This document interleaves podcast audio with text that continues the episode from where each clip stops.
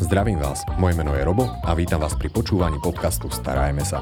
Podcastu, ktorý je venovaný všetkým milovníkom zvierat, kde si pravidelne pozývam rôznych hostí, s ktorými rozoberám zaujímavé témy zo sveta chovateľstva.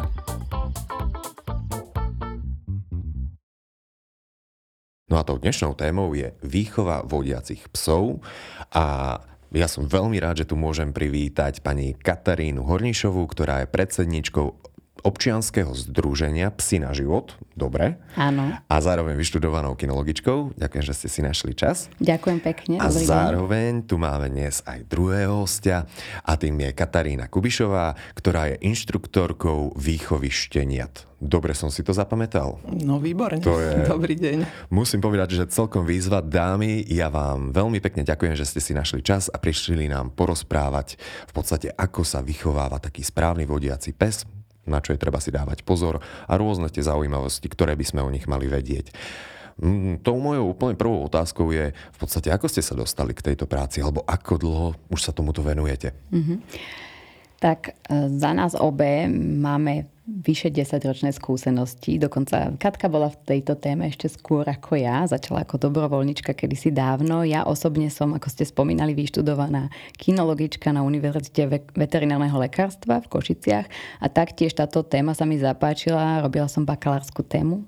Mm výcvik vodiacich a výchova výcvik vodiacich psov a takisto začala som hneď aj na, naberať praktické zručnosti a odvtedy teda sa pohybujeme v tejto téme. Mm-hmm. A predpokladám, že to nie je úplne jednoduché. Ja by som to ani možno nenazval prácou, ale skôr také, že vážne, že poslanie. No, je to poslanie, není to naozaj povolanie v pravom mm-hmm. slova zmysle, pretože um, tých vodiacich psov zase nie je až toľko. Mm-hmm. Dá sa povedať, že niekoľko kusov ročne um, sa odovzdáva pravdepodobne na Slovensku. My nemáme úplne presné počty, mm-hmm. ale, lebo teda nie sme jediní, kto to robí, ale každopádne uh, je to, je to téma, ktorej sa človek musí venovať a investovať do toho veľmi veľa svojho času, samoštúdia a naozaj aj tie náklady na, na tú prevádzku mm. na, tej organizácie sú veľké. Takže... A najmä treba mať hodného psa a to je tá najväčšia výzva, že to si treba povedať, že výcvik vodiacich psov nie je len o výcviku, ale tam naozaj uh, treba mať vhodného psa do, na, ten, na tento účel. Teda musí byť zdravý a musí mať vhodnú povahu. Uh-huh. A môžeme si troška priblížiť, že vlastne o aké psy ide, lebo obyčajne môžeme stretnúť jedno najčastejšie sa vyskytujúce plemeno, ktoré asi typujem, že má najvhodnejšiu povahu. Áno, celosvetovo sa najviac používa labradorský retriever. Je to najmä z toho dôvodu, e, že teda je to veľmi priateľské plemeno, mm. pracovité a teda s najnejšou e, ako keby úrovňou prirodzenej nejakej agresivity. A vlastne pred ja neviem, 50 rokmi asi ľudia začali postupne v tomto, z tohto plemena, alebo pôvodu, pôvodne to polovné plemeno, e, vyberať jedince, ktoré vykazovali najväčšiu ochotu spolupracovať s človekom a mali mierne nižší temperament.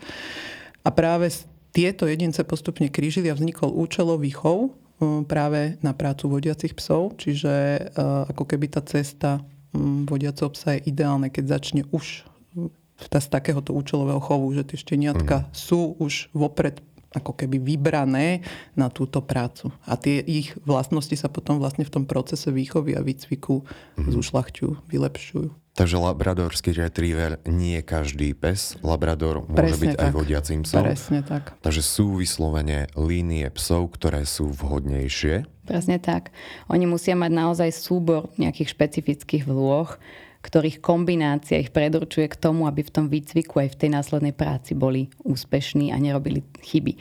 To znamená, aj ten temperament je potrebné, aby bol podstate nižší v priemere ako u toho polovného psa aj záujem o pachy práve, o iných psov. To znamená, sú špecifické veci, ale um, sledujeme celú radu tých vlastností, mm-hmm. ktoré vlastne v tom chove sa to snažíme posúvať tým smerom, aby potom vo výsledku to fungovalo dobre. Mm-hmm. Takže genetika je mocná v tomto smere a neprenáša iba tie fyzické vlastnosti, alebo to, čo vidíme, ale zároveň tak. aj tak. určitým spôsobom tú mentálne nastavenie psa.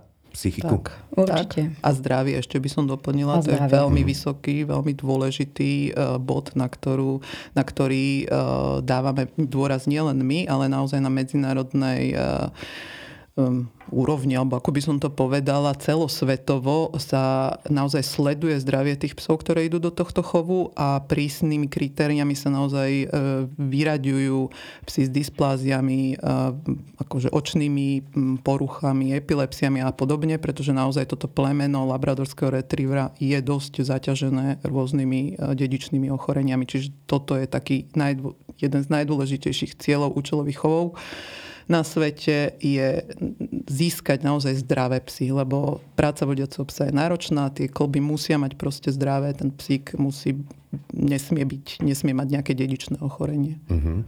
A začína sa s výchovou priamo od šteniatka, alebo môže to byť už troška starší psík? Uh, no, najideálnejšie je výchova a celosvetovo sa zistuje, že tá, s tou výchovou alebo prvotnou socializáciou sa začína už naozaj pri sučke so šteniatkami. Čiže už tá sučka, keď je buď v zariadení alebo v rodine a vlastne porodí ten vrch šteniatok, z ktorých sa majú stať vodiace psy, tak sú už určité veci, ktoré sa s tými šteniatkami postupne robia s cieľom ako keby, aby si čo najviac zvykli na človeka ako partnera, aby ho brali ako svoju najväčšiu prioritu a s cieľom, aby boli zvyknuté na rôzne, ja neviem, zvuky, rozumejte, akože zvuk mikrovlnky alebo vysávač alebo niečoho proste, aby čím skôr si zvykali na takéto ruchy, aby z nich neboli v neskoršom veku prekvapené. To potom pokračuje vlastne v druhom mesiaci šteniatka, kedy putuje do rodiny vychovávateľa, čo je väčšinou dobrovoľník, ktorý pracuje podľa inštrukcií a vlastne ďalej socializuje toto šteniatko, privíka ho na takéto rôzne ruchy a veci a prostredia, s ktorými sa môže stretnúť. Uh-huh. Ak by uh, začať akože pracovať so starším psom v zmysle vytiahnuť, ja neviem, polročného psíka z koterca, ktorý bol dovtedy fakt, že niekde zavretý, uh-huh. je veľmi, veľmi malá šanca, že ten psík po zmeškaní toho socializačného okna, uh, že by z neho naozaj mohol vyrásť uh, pes, ktorý by zvládal prostredie mestské, rušné, akékoľvek bez stresu. Čiže Jasne. bolo by to pre ňoho veľmi náročné. Musel by to byť veľmi výnimočný pes, ktorý by sa s tým dokázal zrovnať. Mm-hmm. My sme sa rozprávali teda o tom, že máme špeciálne línie alebo účelové mm-hmm. chovy na, na Slovensku. A teda moja otázka je,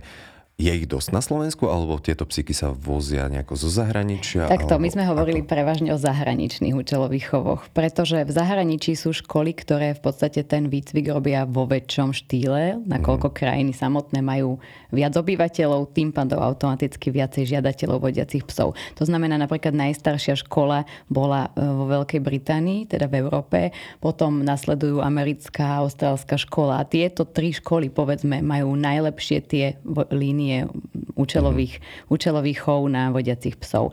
To znamená, aj tu je tendencia a Katka je práve súčasťou jednej takej iniciatívy, kde sa snažíme trošku od nich získavať aj know-how, aj e, doniesem práve nejakú krv.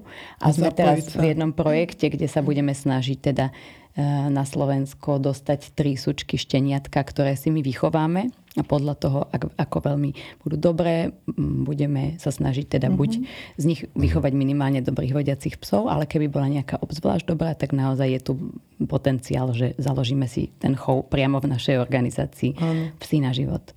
Áno. Slovensko je v tomto veľmi malé, čiže keď Katka spomínala Austráliu a Ameriku, tam naozaj ročne jedna škola vyprodukuje 500 až 700 štenia, čiže to je úplne zbytočné pre pomery Slovenska.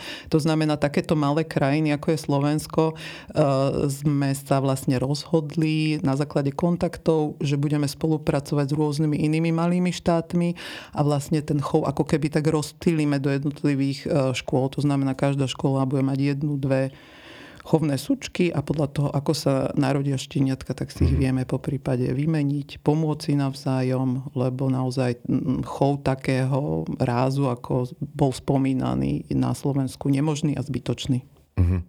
A teda aký je záujem? Prevyšuje množstvo psíkov alebo prevyšuje množstvo žiadateľov o takúto asistenciu psíka? Či je to veľmi ťažké posúdiť? No, Máme vôbec tá, údaje tá o tom? dlhodobá tendencia bola trošku klesajúca. Mm-hmm. Možno je to práve spôsobené aj zostupom zase technológií, ktorí mladým ľuďom dávajú iné možnosti. Navyše ten vodiaci psík je spojený aj s tou starostlivosťou. To znamená, človek musí byť pripravený na to, že nie len niečo získava od vodiaceho psa, a teda dostáva práve tú schopnosť tej plynulej navigácie a orientácie v priestore, ale zároveň musí investovať ten čas, kedy on sa stará o psíka a poskytuje mu všetkú bežnú starostlivosť ako každý jeden iný majiteľ psíka. Musí, musí sa vedieť ho si ho očesať, nakrmiť, obriadiť vo všetkých stránkach, vyvenčiť ho. Mm-hmm. To znamená, mm, to, toto je dôležitá vec. Ale ak hovoríme o počtoch určite tých aktívnych psov, počítame to v desiatkách, čiže na Slovensku, ako hovorím, nemám momentálne úplne aktuálne čísla, ale určite to bude do 100 mhm. psov vodiacich v aktívnej službe. Jasné. Môžem sa spýtať, čo je prvá vec, ktorú učíte šteniatka tak profesionálnejšie? No, ja by som povedala, že šteniatka práve mm, idú do tej výchovy. Mm-hmm. Čiže oni naozaj prídu do tej rodiny dobrovoľníka a úplne hlavná parket, ako Katka spomínala, hlavn, hlavný cieľ tej výchovy, aby boli dobre socializované. To znamená, aby poznali rôzne situácie, rôzne prvky toho mestského prostredia a neboli z nich vydesené, prekvapené, neprežívali úzkosť, keď sa tam zjaví niečo nové, zaujímavé, hlučné Čiže toto je presne socializácia. Áno, Keď naši... sa pýtate na, ako keby na prvok výcviku vo výchove, uh-huh. iba aby sme si ujasnili, čiže výchova začína v dvoch mesiacov, čiže malinké šteniatko. Ak sa jedná o vyslovene, že, že výcvik, že čo cvičia, tak je to vlastne, by som povedala, že nácvik očného kontaktu a komunikácie, lebo to je absolútny základ. Naučiť aj toho človeka komunikovať s tým šteniatkom, aj to šteniatko príjmeť, že aha, ten ten človek ti rozumie a ten sa s tebou bude zaoberať a niečo s tebou robiť. Mm-hmm. Hej? Lebo pokiaľ ako keby nemajú nastavenú medzi sebou komunikáciu, lebo pes nerozumie ľudskej reči. Hej? Darmo mu vychovateľ bude hovoriť fuj, keď on netuší, čo to znamená. Hej?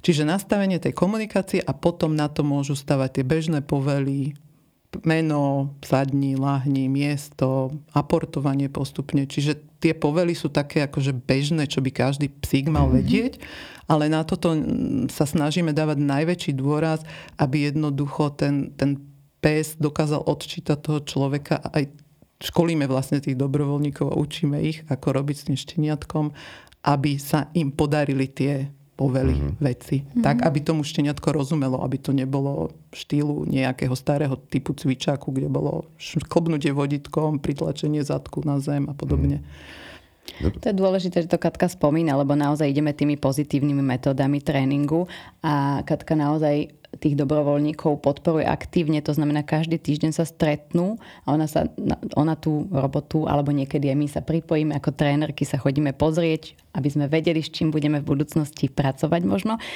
tak e, vlastne sledujeme naozaj, ako to tej dvojici toho vychovateľa šteniatka ide, a presne očakávame, že v tom roku, keď potom pes už je ešte zhodnotený raz ten zdravotný stav, aj tá povaha, ale teda keď by mohol prejsť do tréningu, očakávame, že samozrejme má dobre zvládnutú takú bežnú základnú poslušnosť, ale v podstate očakávame to, že ten psík ako keby sa pohybuje v štandardoch toho dobrého správania aj bez nejakého povelovania. To znamená, toto je dôležité, že ten človek, ten vychovávateľ ho vedie k tomu, aby on sa držal v nejakých hraniciach dobrého správania aj bez toho, že ho neustále musíme napomínať. To znamená, nemusíme hovoriť stále k nohe, aby pes išiel pri nohe, ale dlhodobo učíme a vedieme to štenia aj toho človeka v tom duchu, aby ten psík naozaj si človeka sledoval a išiel pri tej nohe v podstate štandardne. Aj bez povelu. Dobre, takže tie psíky sú u vychovávateľov značnú časť mm, do 12. Roka, do 12. zhruba. Hej, a potom prejdú... Potom ich čakajú zdravotné vyšetrenia, to je taká mm. veľká previerka, kedy sa práve robí rengen lakťových a bedrových klbov, vyšetrenie očí. A psíky, sa, psíky sa samozrejme sterilizujú a kastrujú, keď idú do výcviku a vtedy sa rozhoduje, že teda na, ako je na tom ten psík zdravotne.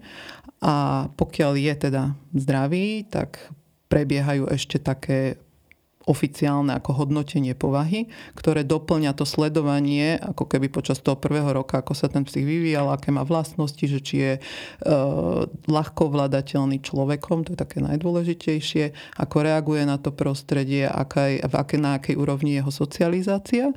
A vlastne ak týmito testami všetkými prejde, tak potom vlastne ide do rodiny trénera, ako keby oficiálne ukončuje ten proces výchovy a berie si ho tréner a začína s ním postupne pracovať mm-hmm. na jednotlivých uh, cvíkoch, prvkov potrebných k vodeniu toho človeka. Mm-hmm. Tak vidím, že to je naozaj, že mm náročný postup a ten psík musí prekonať teda viacero rôznych štandardov a viacero rozličných skúšok, keď to asi takto môžeme tak, nazvať. Áno, určite. Je tendencia robiť presne posúdenie aj tej povahy v tom roku štandardizovaným spôsobom a vychádzame zase zo skúseností tých veľkých škôl.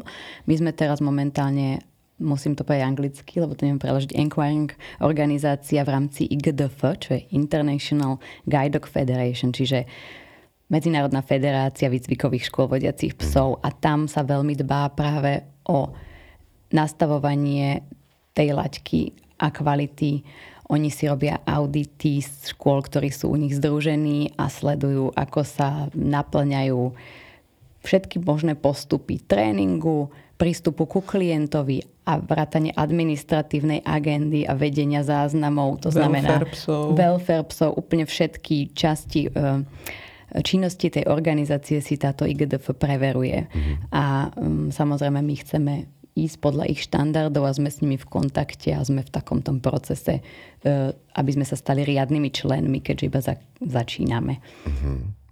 No, mňa by zaujímalo, Čím sa líši teda ten výcvik už u toho, u toho trenéra? Že či, čím je iný ten vodiaci pes ako dobre vychovaný a vycvičený iný psík?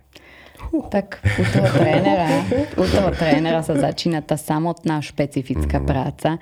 To znamená, v realite to vyzerá tak, že keď ten psík príde z rodiny vychovávateľa, tak nie, nejde na druhý, tretí deň okamžite do postroja a učiť sa nové veci. V realite sa tiež s tým trénerom trošku spozná. E, vychádzame aj z toho, že v roku ten psík je ešte stále hodne infantilný, je to také väčšie štenia. Aj keď vzrastom je to už ako dospelý pes, ale ešte mu dáme teda nejaký ten čas na dozretie, väčšinou ten 1-2 mesiace naozaj nie sú tam veľké nároky a nezačíname s tou špecifickou robotou, mm-hmm. ale doľaďujeme si tú poslušnosť. To znamená, tréner tam docibrí všetko to, čo ten vychovávateľ nemusel mať zvládnuté až tak. To znamená, robí privolania, tie najzákladnejšie veci, ktoré ale musia fungovať perfektne. A spoznávajú sa s tým psom. A potom teda, keď sa rozhodne, že teraz je ten správny moment, tak začína sa so špecializovaným výcvikom, kde sa pes učí naozaj už toho dostáva postroj, ktorý pozostáva naozaj, je to postroj norského typu na hrudi, má čas, do ktorej sa môže oprieť, aby toho človeka ako trošku ťahal veľmi jemne, a, a na chrbte má, voláme to vodič, to znamená, to je kvázi tá rúčka, kde sa nevidiaci človek alebo tréner v tom procese prípravy bude držať psíka, pohybuje, pohybuje sa pri jeho zadných nohách a vlastne učí psíka už prebrať tú iniciatívu, ísť dopredu a v prvom rade sa učí udržovať nejaký plynulý chod, tempo, priamy smer, držať sa na chodníkoch. Úplne číslo jedna v hľadiska bezpečnosti aby začal rozoznávať a veľmi dobre vnímať rozdiel medzi chodníkom a vozovkou. To znamená, ten pes musí vedieť, že nevstúpi nikdy na vozovku, lebo to je to najväčšie možné riziko, že by takto sa ohrozili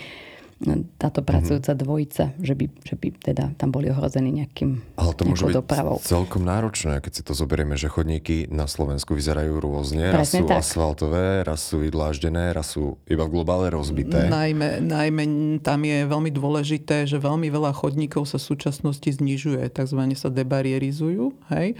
To znamená, že tam veľmi často, keď sa tam nedajú treba tie reliefné prvky pre nevidiacich určené, tak veľmi často ani nevidíte ani voľným okom rozdiel, kde končí chodník a kde začína cesta. Takže toto sú veľmi náročné situácie pre psa, aby sa naučil toto rozoznávať. Čiže to je tam dôležité, ten obrubník, že aha, tunak je to miesto, kedy končí chodník a začína cesta. To znamená áno, štandardne je to obrubník, ten sa naučí ten pes rozoznávať veľmi skoro. Ale potom stále viac trénujeme aj tie špecifickejšie typy, to znamená zapustené obrubníky, ako Katka hovorila, buď majú tie reliefné prvky, to znamená také tie hrbolčeky, čo áno. poznáte.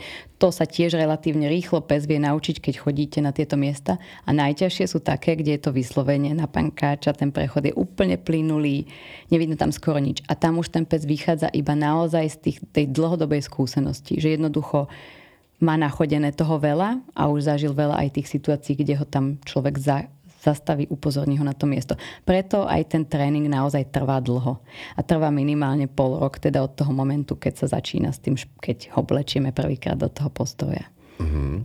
A je to teda založené najmä na tom, že vodí človeka po chodníkoch, ale samozrejme tých situácií je obrovské množstvo, takže No, čo ešte, na, na čo sa kladie veľmi dôraz? Ak by som to mohla tak akože z vrchu, lebo my sme začali tak Áno, akože začali z boku. sme konkrétnu vec. Hej, ale aby, som, celú aby sme vysvetlili, veci, aby sme vysvetlili to, že ako funguje vlastne tá spolupráca. Mm. Ten človek so zrakovým postihnutím je stále zostáva vo funkcii navigátora. To znamená, on musí vedieť, kam sa chce dostať a musí zadávať povely, k psovi a on, ten pes vlastne vykonáva tie povely tak, aby ich neohrozil. To znamená, aby sme si ne, ne, ne, nevznikla tu milná predstava, že teda človek sa chytí vodiča a proste povie na poštu, ideme na poštu. Je to stále o tom, že ten človek musí vedieť, kam sa chce dostať mm. a na základe povelov vlastne ten pes ho bezpečne mu obchádza prekážky, zastavuje mu okraje cesty, odbočuje, vyhľadáva mu tie odbočky na ceste hej, a takto spolu kooperujú. Čiže ten pes ovládá skupinu povelov, aby som to zhrnula, smerových, to znamená vie ísť rovno, vie sa otočiť naspäť, vie vyhľadať odbočku, čiže ten človek nemusí hľadať, kde je odbočka doľava. Proste mu povie doľava a ten pes mu nájde prvú možnú odbočku doľava. A potom ovládá skupinu povelov vyhľadávacích, to znamená vie nájsť dvere, vie nájsť schody, vie nájsť zebru, vie nájsť zastávku autobusovú. A na základe kombináciami týchto povelov, zadávaním týchto povelov sa proste dostanú na miesto určenia podľa vlastne inštrukcií toho človeka. Čiže aj ten človek e, so zrakovým postihnutím musí vedieť, musí mať predstavu nejakú orientačnú, musí vedieť, kam sa chce dostať, ako sa tam dostane. Hej? A mhm. využije psa na to, že sa tam dostanú veľmi rýchlo a bezpečne. Do ničoho nenarazí, pri každom kraji cesty zastaví, zastaví a tak. Áno, takže stále je dôležité, aby tam bol jednoducho človek, ktorý toho psa bude navigovať a ten psík tak. určitým spôsobom sa snaží zabezpečiť, tak. aby tá cesta na dané miesto prebehla bezpečne. a bezpečne. Presne tak. Aké nebezpečie najčastejšie striehnú na týchto chodníkoch alebo na cestách? Čo, čo sa tak učí? Lebo viem, že napríklad zebry, toto podľa mňa musí byť dosť náročné pre psy, pretože niekedy tie zebry sa zrušia ale ona je tam ešte stále tak troška viditeľná. Mm. Nemiete toto tých psíkov potom trocha? Samozrejme, že ťažšie sa mu vyhľadáva taká táto už zebra, ktorú ledva vidno ako čerstvo namalovaná. Čiže áno. Tam treba pozerať na viacero vecí. Ten psík väčšinou v realite pracuje s tým nevidiacim na niekoľkých konkrétnych trasách. Oni sa nevydávajú zase len tak úplne hocikam. Čiže možno, že majú 5 alebo 10 stabilných trás a na tých sa štandardne pohybujú. To znamená, ten pes, aj keby tá zebra vám počas roka vybledla, on už je, má naučené to miesto, že ju zastavuje, aj keby ju nebolo vidno. Mm-hmm. To je tá skúsenosť, ten bežný život. E, druhá vec je, že e, presne je to o tom, voláme východ, jak sa ten pes veľmi východí a jak dokáže rozpoznať aj také miesto, keď, keď ho dopredu nevidel, ale vidno tam iba nejaké zvyšky, povedzme presne nie, reálny, nie dobre viditeľný obrubník, zvyšky zebry. Je to na skúsenostiach toho psa, aby také miesto... A keď ste sa pýtal na prekážky na chodníkoch, tak e, to je... Uh veľký problém, hej, veľký problém sú veci, ktoré tam jeden deň sú a druhý deň nie sú. Treba z mhm. kolobežka, krížom cez chodník, zaparkované auto. A to v Bratislave sa stáva dosť Nie len v Bratislave, kdekoľvek a mm. jednoducho ten človek vie, že tu má chodník a zrazu ten pes zastaví a ťahá ho na trávnik, lebo nemá kade inakade prejsť len proste obísť tú kolobežku alebo to auto alebo niečo, čo tam doteraz nebolo. A je to samozrejme mentálne dosť náročné. Ten človek je v takom miernom strese, že prečo to teda obchádzame, musí si tou bielou palicou ťuknúť alebo zistiť, že prečo to ten pes obchádza. Čiže je to také mm, veľmi ťažké pre mm, človeka so zrakovým postihnutím tieto prekážky na chodníkoch. Také alebo, mobilné ich voláme. Mm, alebo tie naše rozkopávky, ktoré nie vždycky sú označené optimálnym spôsobom a dostatočne zabezpečené. Čiže fakt niekedy vám vie vzniknúť nejaký jarok niekde, kde nie je žiadna, doslova žiadna zábrana. A pes musí tam zastať, ako Katka hovorila, ak mu človek káže ísť vpred, lebo si to náhodou nenašiel paličkou, ten, vý, ten malý jarok tak pes by tam proste nemal ísť, lebo on by to povedzme vedel preskočiť, ale ten človek by pravdepodobne vstúpil do prázdna. Čiže tu sa dostávame k tej najťažšej časti tohto špecializovaného výcviku a to je práve to, že, ten, že na rozdiel od bežného kinologického výcviku, kde pes plní povely a musí ich presne štandardnou mm, formou vyplniť, tuto u nás musíme sa naučiť tej poslednej fáze, aby vedel inteligentne aj odmietnúť splnenie toho povelu.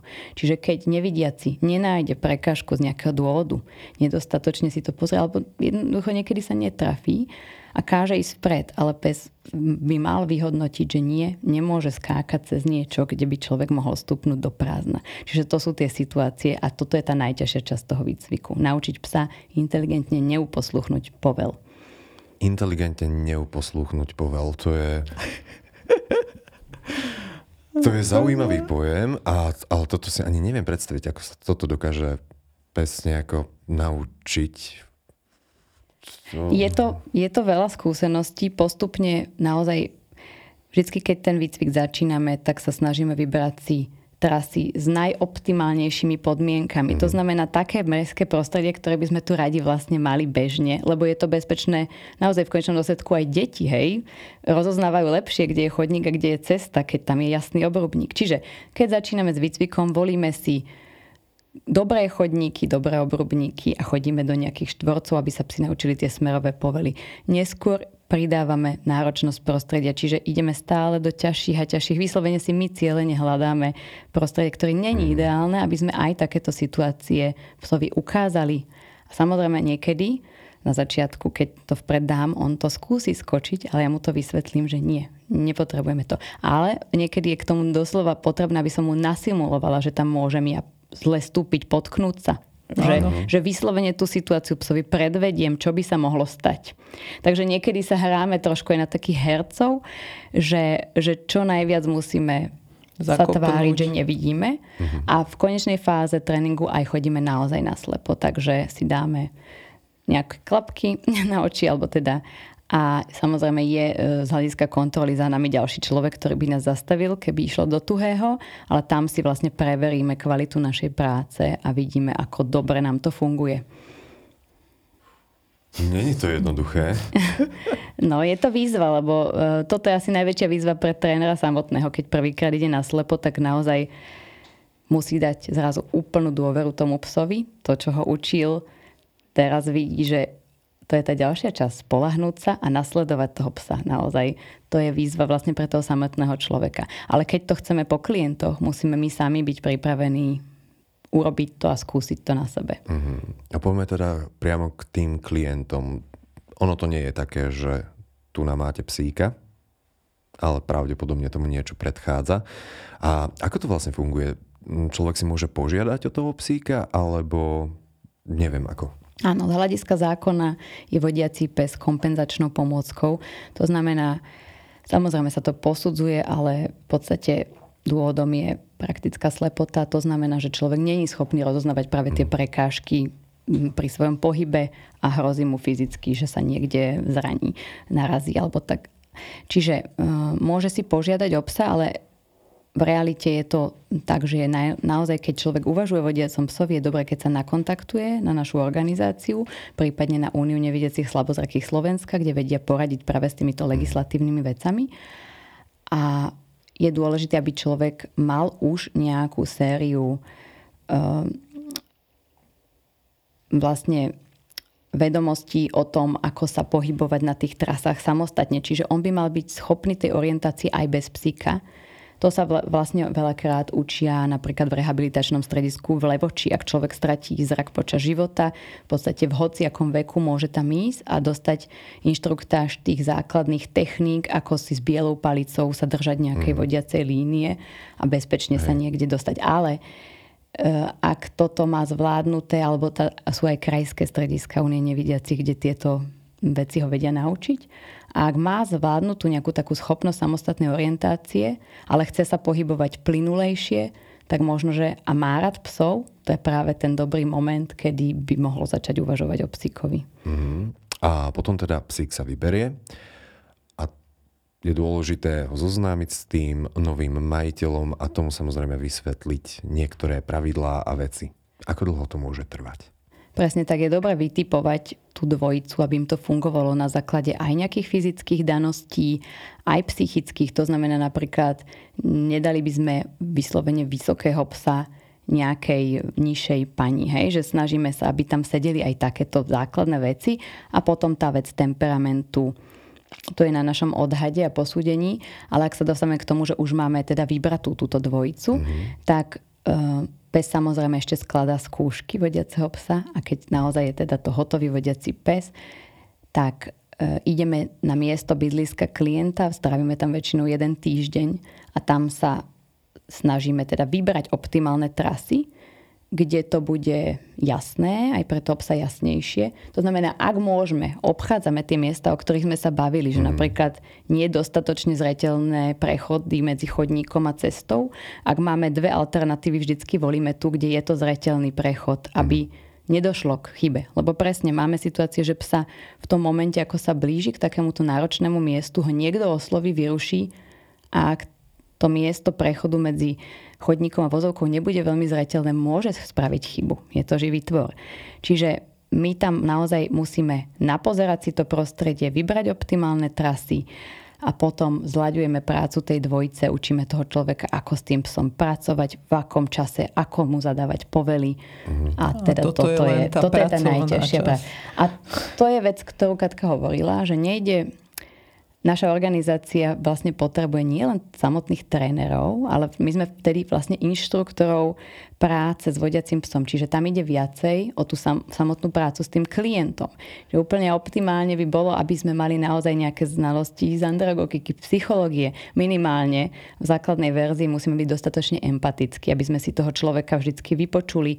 Jeho, jeho stanovisko musíme vnímať, ako on dáva túto inštruktáž lebo je to veľmi náročné a niekedy sa človek dostáva do stresu, čiže musíme vedieť, kedy prestať tlačiť, kedy mu dať chvíľku na oddych.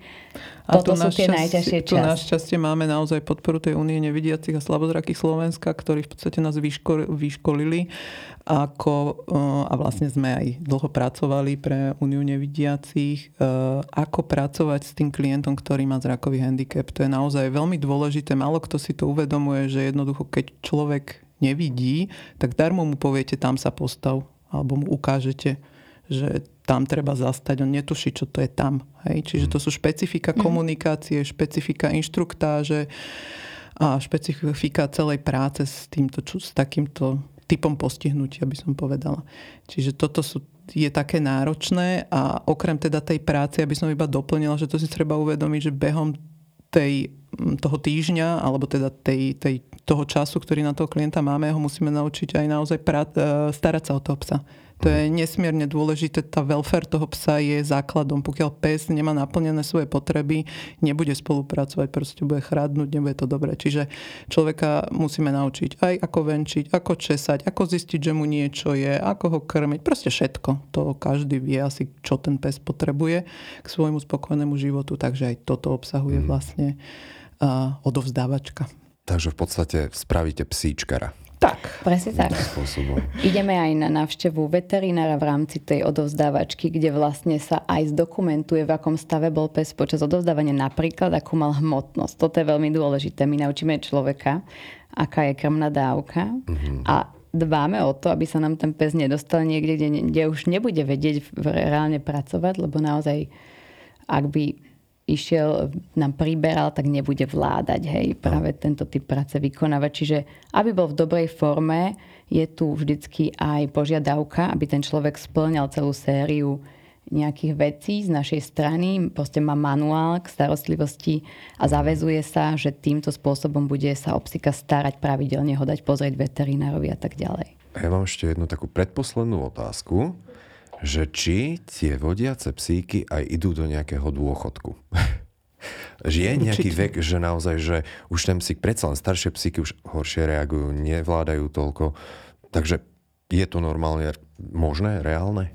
Je to možné. Určite, určite. Ako také všeobecné, ako nie je to nejako nariadené ani určené, všeobecne je to ten 9. rok života, ale strašne tam závisí aj na vyjadrení veterinára, hej, že v akom je zdravotnom stave a aj na takom posúdení naozaj celkového toho psychického stavu, lebo sú psy, ktoré ako keby rýchlejšie starnú a sú psy, ktoré naozaj mentálne aj v tom 9. roku sú v pohode, reagujú, fungujú, takže je, to viac menej na tom klientovi, ako sa rozhodne, že či teda ešte, mm, ešte vydržiť, alebo teda bude pracovať s tým psíkom, alebo si požiada o nového. Uh-huh. Ale málo kedy sa stáva, že pes nad 10 rokov asi pracuje. To znamená, záve, závisí potom na podmienkach toho nevidiaceho. Ak napríklad je sám, má väčší problém zobrať si nového psa a zároveň sa starať o tohto dôchodcu. A vtedy my sme pripravení, ak nás osloví, pomôcť a nájsť presne umiestnenie. Mm. Môžeme pri tom asistovať, pretože naozaj po, po tom pracovnom živote si zaslúži ten dôchodok v pokoji a v kľude už len s láskou a nič aby teda nič nerobiť a užil si to. Ale veľakrát je to tak, že ten psík ostáva v rodine, pretože ten človek samozrejme má svojich príbuzných a väčšinou prirastie k srdcu a nechcú sa ho vzdať. Čiže bývajú ľudia, čo majú tých dvoch psov doma. A keď je tam aspoň aká taká podpora mm. aj rodinných príslušníkov, tak není problém zabezpečiť starostlivosť o dvoch psov. Jeden je aktívny, aktívny a druhý je dôchodca. Mm-hmm. A moja v podstate posledná otázka je, ako reagovať, respektíve poznáme veľké množstvo ľudí a psíčkarov, všetci máme radi asi psy a keď vidíme nejakého psíka na ulici, tak veľa ľudí je z neho nadšených automaticky hladkať, venovať sa tomu psíkovi alebo akokoľvek do, zasahovať. Nie všetci psíčkari to majú radi a to je dosť dôležité, aby sa ľudia vedeli včas troška spamätať, by som to takto povedal. Ako je to s týmito vodiacimi psami? Je to častý problém, takéto rozptilovanie? Myslím, že edukácia trošku zlepšuje túto situáciu na Slovensku. Každopádne vždy, keď uh, vidí človek uh, iného človeka, ktorý pracuje s vodiacím psom, tie psy sú jasne viditeľné, alebo majú postroj. Je ideálne, ak cíti nekonečnú potrebu ísť pohľadkať toho psa, vždy sa vopred opýtať to sa týka naozaj akýchkoľvek aj šteniatok, ktoré si proste, ktoré vidí človek, že sú na vodítku. Vždy je dobre sa najskôr opýtať, lebo mhm. naozaj tí vychovávateľi, aj keď to štenia nemá postroj, dosť často s nimi pracujú naozaj aj na voľnej lúke. Hej, nevedia, že čo s ním robia. A každé vyrušenie nie je veľmi pozitívne. Čiže základ v podstate veškerej komunikácie, aby som to zhrnula do jedného. Ako náhle vidíte človeka s bielou palicou vodiaci psom, tak ako prvé sa pýtať. Ja by som, sa, ja by som to opravila. No. Ešte lepšie ovládnuť sa.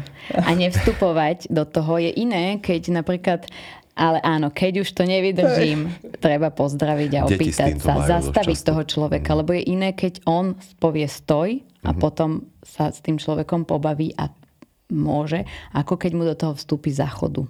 Naozaj to není, to není adekvátne. A deti s týmto naozaj môžu mať problém, lenže to je otázka rodičov, aby všeobecne učili svoje deti, že sa treba pýtať, či môžu pohľadkať psa, lebo je to otázka bezpečnosti. Psi sú rôzni, nie vždy dobre socializovaní. Čiže malo by to byť v záujme rodiča, nedovolí len tak nabehnúť a hladkať cudzieho psa. Ale úplne všeobecne by sme radi poprosili ľudí, aby vôbec, ak môžu, nevyrušili vodiaceho psa, ktorý práve kráča. Je iné, ak s ním ten nevidiaci bude sedieť niekde už na káve a bude to mm. vidno, je to vodiaci pes, ale je to úplne iný level. Vtedy, vtedy je dobrý, dobrý čas napríklad na nejaký rozhovor. Super. Dámy, ja vám veľmi pekne ďakujem za super rozhovor. Naozaj ja som sa dozvedel obrovské množstvo nových informácií. Našimi dnešnými hostiami bola Katarína Hornišová a Katarína Kubišová trenérky, vychovávateľky psov, kinologičky. Ešte raz veľmi pekne ďakujem. Počúvali ste podcast Starajme sa s Robom Šemerom a ak sa vám tento podcast páčil, môžete sa prihlásiť na jeho odber v aplikáciách Apple Podcasty, Google Podcasty, Spotify, rovnako nás nájdete na YouTube a všetky nahraté časti nájdete aj na internetovej stránke starajmesa.sk.